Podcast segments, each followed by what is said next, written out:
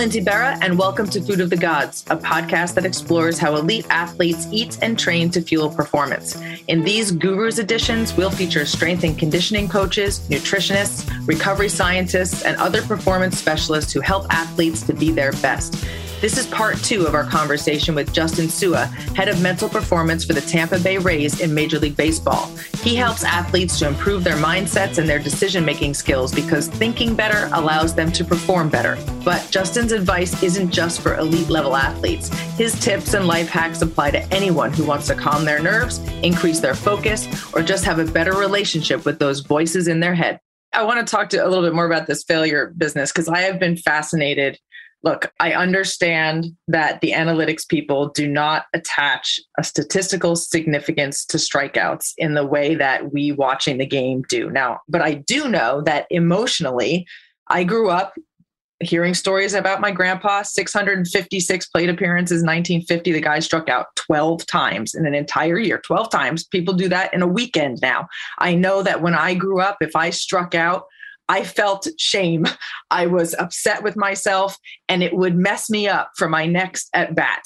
When you are striking out 150 times a year, like a lot of these guys are today, how do you handle the failure and be okay with it to get to come back for the next at bat and perform. And if the failure doesn't bother you at all to the point that you don't have to do anything to be ready for the next at bat, how are you doing that? Because both sides of it are fascinating to me. Yes, you, uh, you, uh, I will give you my observations and my guess. Okay. I don't know. I'm just gonna say I don't know right off the bat. It is incredibly difficult.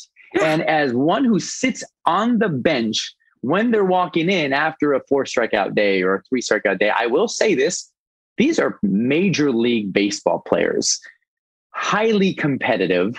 The standard of excellence is incredibly high. You hit the nail on the head. They are absolutely frustrated, absolutely mad at themselves and or throwing at bats away and i think it's still very difficult i think the thing about striking out my wife brought it up as she goes to the game she goes it seems like after you strike out and what especially uh, Yankee Stadium we're really close to the we're really close. Tropicana Field kind of close. But Boston if you're familiar with Fenway that's a long walk from the plate to, in, in, in Oakland to the dugout. And she's like wow it seems like it's a walk of shame. Like you, you're like you walk bad back and everyone's looking at you. You just struck out and you go into the dugout. And no one talks to you. Yes you're frustrated. It's angry. Now in terms of my role and what we do here there's a couple of things to take into consideration. Number one is I want to help the players identify okay, you're mad, you're angry, and even after booting a ball or making a mistake, whatever it may be, how fast can you flush it? That's really, you're going to get mad, you're going to be angry, you might break a bat or break a helmet or whatever. That happens. How do we not allow this failure to bleed into the field, to bleed into being a bad teammate, to bleed into your next at bat, where it just compounds and not overcoming a mistake now compounds into another mistake. So, what can we do to help you with that? Number two is I think another variable that helps with this are social norms. Now, for those who aren't familiar with social norms, is it's kind of like what is normalized how you're supposed to act to a strikeout, how you're supposed to act to a certain things. And and different teams and different families and different organizations, we all have our social norms there are certain families, and I'm going to come right back to this. Sorry if I'm getting long winded. No. So there are certain people who get cut off on the street. And as a kid, you see your dad or your mom all of a sudden experiencing road rage. I can't believe this person. You're telling the driver who cut you off that they're number one or sticking the middle finger, all these things. And your kids watch it. Wouldn't you know your child grows up and they don't create that habit, they copy it because they see what mom and dad did. There are other people, believe it or not, who don't have that. They get cut off and they're like, okay, hey, maybe they're having a bad day. Oh, those people exist out there. And, but that's just how it is. Now, with organizations, people are influenced by three things. And this is, uh, this is uh, marketing. Uh, this is, mar- it comes from the marketing field. They want to do what the best do or the popular do. You see this in school. Imagine a high school. The social norms in high school are governed by what do the popular kids do? What are the popular kids in sports doing? popular people in the industry do? They're going to have a big influence. So the popular, the many, what do the majority do? How do the majority respond to strikeouts? How do the majority respond to messing up? And then the close, how does my best friend respond? How does my be- and so teams can create this norm around strikeouts and so forth. And I think coaching staffs and I think front offices are now trying what you talked about the analytics behind it. Ex- try, they're trying, emphasis on try with an asterisk next to it, are to, trying to explain the value of a strikeout and to see how not necessarily little value or whatever, but so the player obviously these are competitive athletes. Some of them is in one year and out the other. It's like, no, don't tell me that it does. It's it's not as bad because to me, I don't work as hard as I do to strike out this much. And so it's a combination of all these things. It's still messy. It's still hard. It's still difficult. Analytics has brought in a different view about it, as you know, and you see the strikeout numbers going up and and the pitching is changing as well. And so there's a lot of variables. But yes, I'll stay in my lane. My job is to help them bounce back as fast as they possibly can and how to reframe strike, striking out. So as kids, baseball players, you all imagine being at the plate in the bottom of the ninth with two outs, the game on the line, 50,000 fans screaming their heads off. So, in a way, we've all grown up doing a visualization exercise for two outs, bottom of the ninth, World Series, game seven.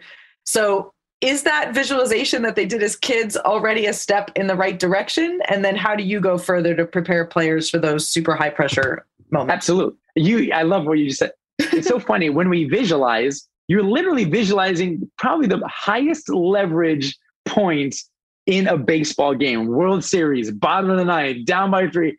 And here's a child visualizing this. And then yeah. it's like, oh no, I can't.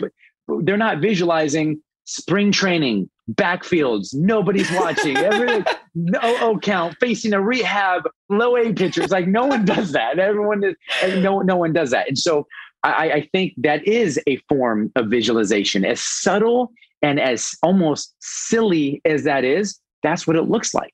And so we tell players and coaches and parents and families, hey, that what you just did there, continue to visualize and not only visualize outcomes, but also visualize process. I think it's very easy to visualize winning the World Series, striking out the side, making the big play, doing the big uh, presentation, all those things, uh, landing the flip or whatever it may be, getting the straight A. But what we don't visualize is the process.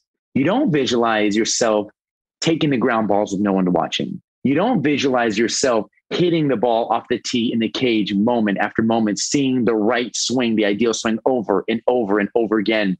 So that's another exercise that we do. Don't just visualize the outcome, the big moments, visualize the tedious, mundane, boring moments that nobody else is watching. So you can, because the same neurons fire whether you're you're doing it really or you're not. And so getting those mental reps over and over and over again. And another thing we emphasize with visualization is let's say you do strikeouts. Let's say you do get picked off at first. Let's say you do boot a ball or throw a ball away. You already experienced it. Instead of re beating up on yourself by reliving it over and over again, ruminating over it, visualize yourself how you would have done it differently. There's a, a mental trick called a peak end rule, where the mind is going to remember how something ends. It allocates more emotional resources to it. And so, like a movie, you might you'll watch a great movie, great movie, and it, with a terrible ending, you're like, oh, that movie stinks. I, I, I hate that movie just because the ending was bad. Everything else is great. Or a relationship, an amazing relationship. It was so good, ended bad. Oh, that person, the, the worst relationship ever. And again, that's the peak end rule, peak end rule, or or it was something was terrible, but the ending was great. You're like, oh, that wasn't that bad. There's a lot of research on this, and so we can use that and leverage that to our benefit. Instead of beating up on yourself and visualizing yourself mess up over and over and over again, visualize how you're going to do it next time, how you should have done it, and then over and over again. So your brain turns down the emotionality of that experience and you can pull out the lessons from it. So you can actually sort of erase a booted ground ball by imagining yourself properly fielding the ground ball and getting the throw off. It's like that confidence is success repeated idea. Yeah, so I wouldn't say erase. I don't think I would, but I would say you can turn down the volume. volume. I keep using that. I turn down the volume on the being triggered emotionally by it. You can turn down and you can pull out in order to pull out the lessons. So that's what it really does. I don't think it, it, I think it's more encoded. Obviously, we won't forget, but I think it'll help you turn down the emotional volume so you can pull the lessons so you can use it to be better next time. So sports is obviously very unpredictable in baseball day games night games rain it's hot it's cold there's wind the food is bad on the road the mound's too steep the mound's too flat the outfield shape weird the fans are mean one guy has an air horn you can go on like forever and forever how do you teach athletes to really just focus on what they can control and just shut out the noise the external forces that throw them off their game I think one of the most important things to do is to provide the data that you just said, because it's so unpredictable. There's so much nuance, there's so much uncertainty. And so, if we can help players provide them with information of things that they could at least expect. I remember when we went into COVID and we didn't know what that was going to be like. We didn't know what it was going to be like playing in an empty stadium. We didn't know what it was going to be like getting tested every day and being in isolation on the, we had no clue. But what we did is we created a premortem. Now, a premortem is simply planning for worst case scenario, expecting it to happen, and then having a plan for it. The research behind this is called implementation intentions by Gabriel Oettingen, if then planning.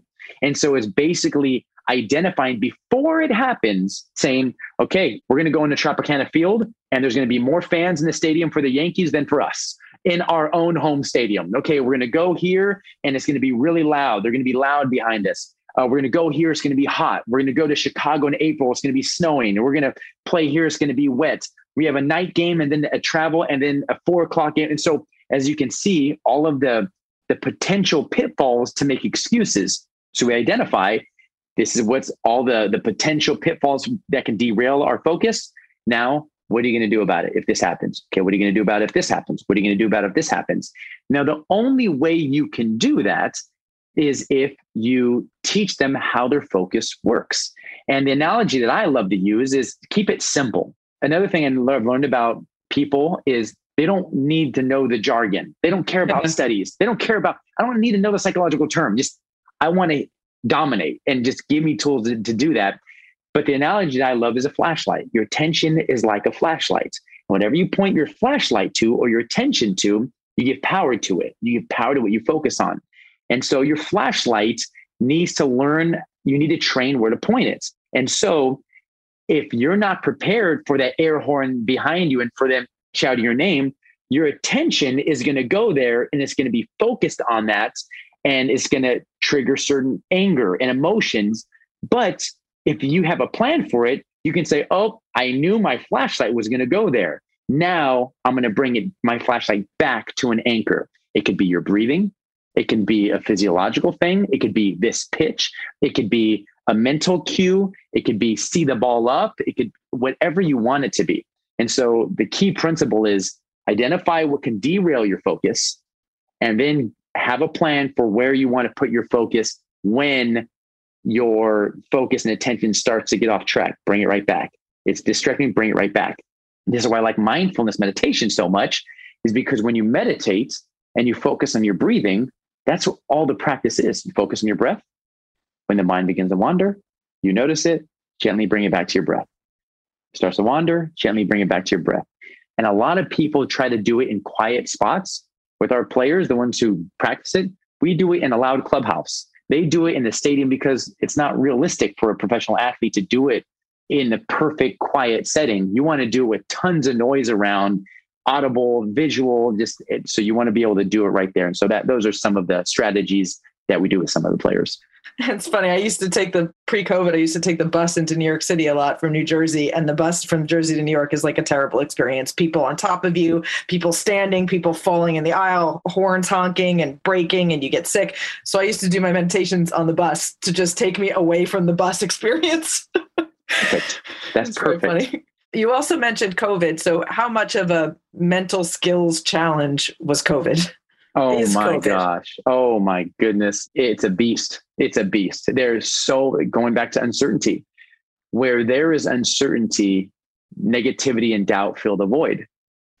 And COVID presented so much uncertainty. We had never done this before. There was no one any of us could have called to say, How did you overcome this? How did no one could give us advice? Nobody. And not just us, our team, all of us in the world. and so that was very, very difficult. It was a constant conversation of checking in on each other. checking in our families, establishing routines, identifying what we can control, trying to measure perceived progression if you don't feel like you're progressing when you're in in isolation by yourself away from family, trying to strengthen those bonds with those loved ones if you're not around them. It was and is still very difficult. It, it was a mess. And then wondering about your health. It's hard to play a game at the highest level when you're worried about, am I going to get sick? My own livelihood, my own safety. There's something called Maslow's hierarchy of needs. And the lowest, most important fundamental p- pillar is safety. Is do I feel safe? I can't optimize if I don't even feel safe, if my health is in jeopardy. And so that was a hurdle that all of us had to overcome and continue to overcome because we still get tested. We still there's still masks around and mandates and so forth. And so it was uh, especially 2020, it was madness. It was madness. So baseball players 162 games a year. It's it's a really long haul and one of the things that you've mentioned a few times that is very important is a routine and this is really important for people in their everyday lives as well. You know i go to bed at this time i get up at this time i work out here. It's super important for kids. But then always something throws a wrench into the works and your routine blows up in front of your face and a lot of people lose it. What do you recommend for folks who have that nice routine and then the boat just really gets rocked? Yes, I think a couple of principles when it comes down to routines is the benefits of a routine, as you mentioned, is it gives you a sense of control. It helps you focus on the things that matter. And I think some variables or some keys to take into consideration if someone's listening to this and they're like, okay, I want to cultivate a routine. The first thing to take into consideration is you want to build your routines, and we can use routines and habits. We'll just say routines in around things that matter to you. So if health and fitness is important to you, you should build some routines around working out, eating, nutri- sleep, and, and nutrition.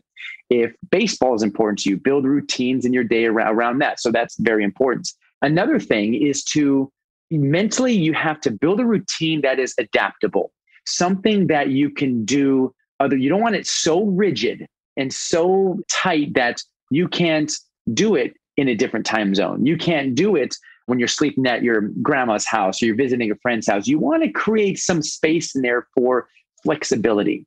Now, a corollary point to that is you want to keep it simple.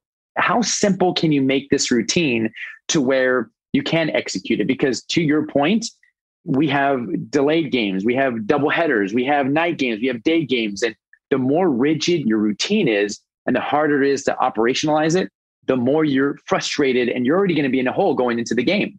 And so another component to it is to know that if you do miss, to forgive yourself. If mm-hmm. you do miss, to be able to say, okay, I'll pick it up tomorrow. And let me just focus on what I can control. I might not have been able to do all of my routine. I might not have been able to do it the way I normally like to do it. But hey, at least I was able to do something, understanding that something is better than nothing. If you usually like to go to your gym or, or whatever, and you can, hey, at least I did push ups and air squats here in my room and, and, catching yourself winning. And that's the most important thing. So, those are some basic principles where I see people struggle is it's incredibly rigid, it's incredibly complex. They beat up on themselves when they don't do it. And another thing is a routine, you don't want it to turn into something superstitious to where if I don't do this, oh, that means my whole day is ruined. Oh, now that I'm not going to play well because I didn't, you have my coffee and my chicken and I didn't do it. It's like, no, like, no, no, it's like, no, it's, it's more of a thing to help you get prepared and not a superstition that if you don't do it, then all of a sudden performance is going to struggle. That's that, that mindset and approach has to be just worked and teased out.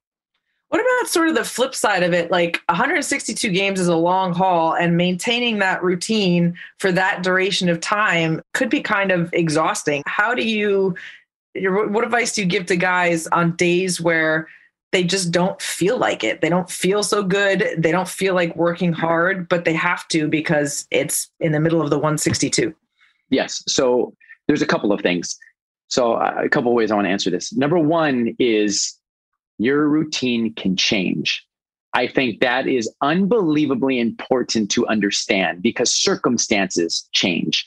You're just like our purpose changes. Your routine can change just like the weather changes. You're going to wear different clothes depending on the weather, right? Summer weather, certain clothes. Winter weather, certain clothes. Obviously, snow weather. Um, but uh, but but yeah, so all all that that matters. And so knowing that your routine can change. I have personally talked to veterans who've been playing the game for 10, 15 years who tell me how their routine was at the beginning of their career versus the end of their career. Their body changed. Things are different from the beginning of the season to the end of the season. They understand that, hey, I don't need to grind it out like I did before. My spring training routine is different than my September routine. My September routine is different than my April routine. So, number one, understand it changes. I see this all the time. Where I see people struggle is they try to maintain and keep that same routine despite the changing circumstance, despite their body is changing. And so that's number one, it can change. Number two, have you ever experienced this where you're driving home. Let's say you're going from one destination to your house, and you have made that drive hundreds of times. You're driving there, and all of a sudden you arrive at your house and you're like? How did I get here? And you you made these turns. Your mind, you were talking on the phone, you're listening to music, listening, and you get so lost into something else that you got there. This is called highway hypnosis. Mm-hmm. Now, what highway hypnosis is, you've done that routine, that route so many times that your body, your mind doesn't have to activate the prefrontal cortex. There's no decision making that needs to happen. It just bloop, flips into the different part of your brain so that it can use those resources to talk on the phone, listen to music, do other things. It automized that route. Routines are the same way. You can get into a routine so much to where it's automized it doesn't take any willpower. It doesn't take any effort. There are some things that you do for the person listening to this. Let's take a look at your morning routine. The way you brush your teeth, comb your hair, put deodorant on, put your clothes on. You don't have to think about it. You just do it. It's automized. You might have a night routine. People are like, wow, you're so disciplined. I can't believe you eat so healthy and you work out so much. And you're like, it's not even hard. It's the routine. It's just automized. And so a lot of these pro major league athletes, they have automized routines to the point to where it doesn't take any willpower, very little effort, very little energy. They just do it because they've just done it for so long. It's funny. I get that people ask me that all the time, especially since COVID. Like, I, and I really doubled down on it. I've taken like five total days off since March 7th, 2020. And they were forced because I had to like go somewhere. I get up in the morning, I do the brush the teeth routine, I put on my gym clothes, I work out. It's how I start my day. And when people ask me, how are you motivated to work out every day? I almost feel bad telling them that it doesn't require motivation. It's almost like I feel like I'm bragging, saying, no, I just get up and do it. It's how I start my day. But it is. You are absolutely right. There is a difference between motivation and discipline. Some mm-hmm. people they need to motivate themselves to do it and find tactics to find motivation. And a lot of times it's okay. I'm not. Mo- I don't. And in some cases, not in your case, but in some cases, like I don't care that I'm not motivated. I'm disciplined. I'm just going to do it. And then if you keep doing it, it clicks in just an automized effort. It's almost effortless. You're like, I'm not even. It's they're like, oh, you're so disciplined, and you're like, you're so motivated. How do you do? You're like, it's just what I do. I love it. I enjoy it. It's part of my routine. I'm sorry, I'm going to sound the way I sound, but yeah. I don't even like have to think about that. And that's where it, that's where the magic happens. And that's why I we always talk about the more you do something, the more likely you are to do it again. And you just create just reps, reps, reps, and your brain's like, oh, okay, we work out. This is what we do. This is what we do. Now it's locked in. It's automized. That's it's in there. And now it's just you just do it. But a lot of people give up before it's atomized, before it's solidified. And so that's where it's, it gets difficult. It's funny though, because there are negatives to it as well. Because on the days I work out and then I eat my breakfast, on the days I work, don't work out, if I have to go somewhere, I'm like, oh, but wait a minute, I can't eat anything. I didn't work out. And then I'm like, Lindsay, eat. You can eat something. It's fine. You know? So, yeah. but I have to, I have to have this conversation with myself and say, it's okay to, to eat the shake, have the shake. Okay. You brought up a great point. A lot of times, you said it. I have this conversation with myself. That is such a, I hope listeners listen. I want to highlight that. People don't do that. Axiom to remember that is stop listening to yourself and start talking to yourself. We tell lies to ourselves all the time. Oh no, I can't eat because I didn't work out. And you're like, Lindsay, wait, no, no, no, no, no. Of course you can eat. and and your brain's going, oh, okay, yeah, I can where an average, I don't say an average person, but some people will listen. Oh yeah, you're right. I can eat. I can eat. And you're like, no. So that's a powerful exercise and strategy you just did organically. I don't know if you read it. I don't know if you're taught it. You probably weren't, but it's something you do naturally that people actually have to learn. Oh, I don't need to listen to myself, talk to myself. And that can help you nudge you towards optimizing behaviors. How do you, as a human, you're not playing professional sports right now, you're working in professional sports, but you're busy schedule. How do you incorporate meditation into your schedule on a daily basis? Yeah, well, I meditate. And here's another thing, too, is I'm going to answer that question. Sometimes I do it, sometimes I don't. Mm-hmm. And for me, I know that everybody I work with is completely different. Some people like meditation, some people don't. Some people like journaling, some people don't. And there are certain strategies that I will suggest that I personally don't do, not because I don't believe in it, but it doesn't, I just don't, it's not my personality. It's just, yeah. just not how I do it. And they can get tweaked and be changed. Uh, when I do meditation, the moments I happen to do it today, by the way, I'll do like a 60 second uh, headspace app. Sometimes I'll just listen to music. I'll just sit up and focus on the sound. Sometimes I'll focus on my breath. Sometimes I won't do it. And I just, I won't do it. It's not a normal every single day practice. Some days I'll do it 10 days in a row and some days I won't. And so that's how I view it. Journal, I journal every single day. Some people don't. And so that's where I'm very, uh, I'm open and I'll test things out. I if I do meditate, I'm more of the shorter meditation person. I don't like the 20 minute meditation. Some people love the 40 minute meditation. And so I adapt it for my needs. And I'll, for me, meditation is a cognitive scrub. It's te- if I'm really stressed, I have a lot going on and I can feel myself getting pulled, that's an indicator to me hey, pump the brakes, meditate, be where your feet are, and get after it. For me, it's more of a prescription reactionary thing a reactive thing versus a proactive thing. It's not, for me, it's more of a prescription pill than a vitamin that I take every day, that I exercise every day. I usually meditate when I'm incredibly stressed out. Mm-hmm. I'm not a big journaler, but one you might even know. Do you know Paul Winsper from Under Armour? Um, I've heard of the name. He's one of their performance yes. guys. He told me this. I'm not a huge journaler, but I'm a big list maker. And if I go to bed thinking about all the things I have to do tomorrow, I'm not going to sleep. My brain will race even after I do my melted ice cream cone meditation. So I have a little pad by the side of my bed. And if I just write down, these are the things I have to do when I wake up, it was a suggestion that Paul made you park those things on paper so your brain doesn't have to think about them anymore and you can kind of let it go and you go to sleep and it totally works. And it's not journaling but it is getting it out of your head and onto the page so you can move on with your life. We do that with athletes. So if a guy comes in with a lot of off field so that's that's a that's a separation technique and the neuroscience behind it is open loops and closed loops. Anytime there's unfinished business that you is on your mind and that unfinished business could be i got to text my mom I got to do the dishes. I got to fold the laundry. Those are all open loops, things that need to be done. They take up space in your mind. And when players come in, maybe it's I had an argument with my significant other, my child is sick or whatever. There's a player, we have them write it down. Write it down so you can look again, get it out of your mind. Then you put it in your locker, just like you're changing your clothes, you're changing your mindset. You put it in your locker, signifying to your brain, not it's out of sight, out of mind. It's I'll come back to this after the game. And so that is a great exercise, great technique. And it's so cool that you use that in that context. Very uh, something that we use all the time to help athletes separate off field versus on field stuff. So, because this is Food of the Gods podcast, I just want to ask you one big overarching question. How much is our mental health tied to our nutrition? I, again, want to stay in my lane, but it is huge. Sleep and nutrition sleep and nutrition, which is why in my role, the collaboration with our dietitian or a nutritionist and our athletic trainers or sport, huge.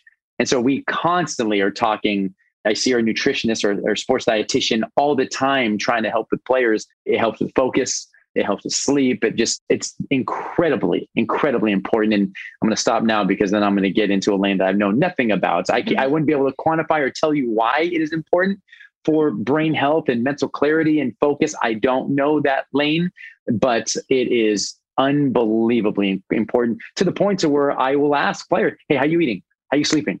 How you eating? How you sleeping? Oh, going. Okay, good. You're working with you fueling for optimization. Oh, yes. I don't go any deeper because that's not my lane, but it is unbelievably important. So cool. Justin, this is such a cool conversation. I want people to, to be able to follow you. What are you, your uh, social media handles? Where can folks find you? Yeah, at Justin Sua, J U S T I N S U A, Instagram, Twitter, Facebook. I'm, I'm same handle. And so, yeah, you'll find me there. This has been really awesome. I could literally talk to you for hours and hours and hours. I really appreciate. I'm going to go do some of the things that you're talking about. I hope everybody else does too. And just thank you so much for for joining us and uh, enjoy your off season. Thanks so much, Lindsay. It was, a, it was a pleasure to be here. Thanks so much to Justin for joining us on Food of the Gods. For more great advice and information on how to improve your mindset, follow Justin on Instagram and Twitter at, at Justin Sua. You can also follow the Rays on both Instagram and Twitter at, at Rays Baseball. Until next time, for more information on Food of the Gods or to download other episodes, visit us at foodofthegodspodcast.com or wherever you listen to podcasts. You can also follow us on Instagram at, at Food of the Gods Pod or email us at foodofthegodspodcast at gmail.com. Food of the Gods is a Digitant podcast production.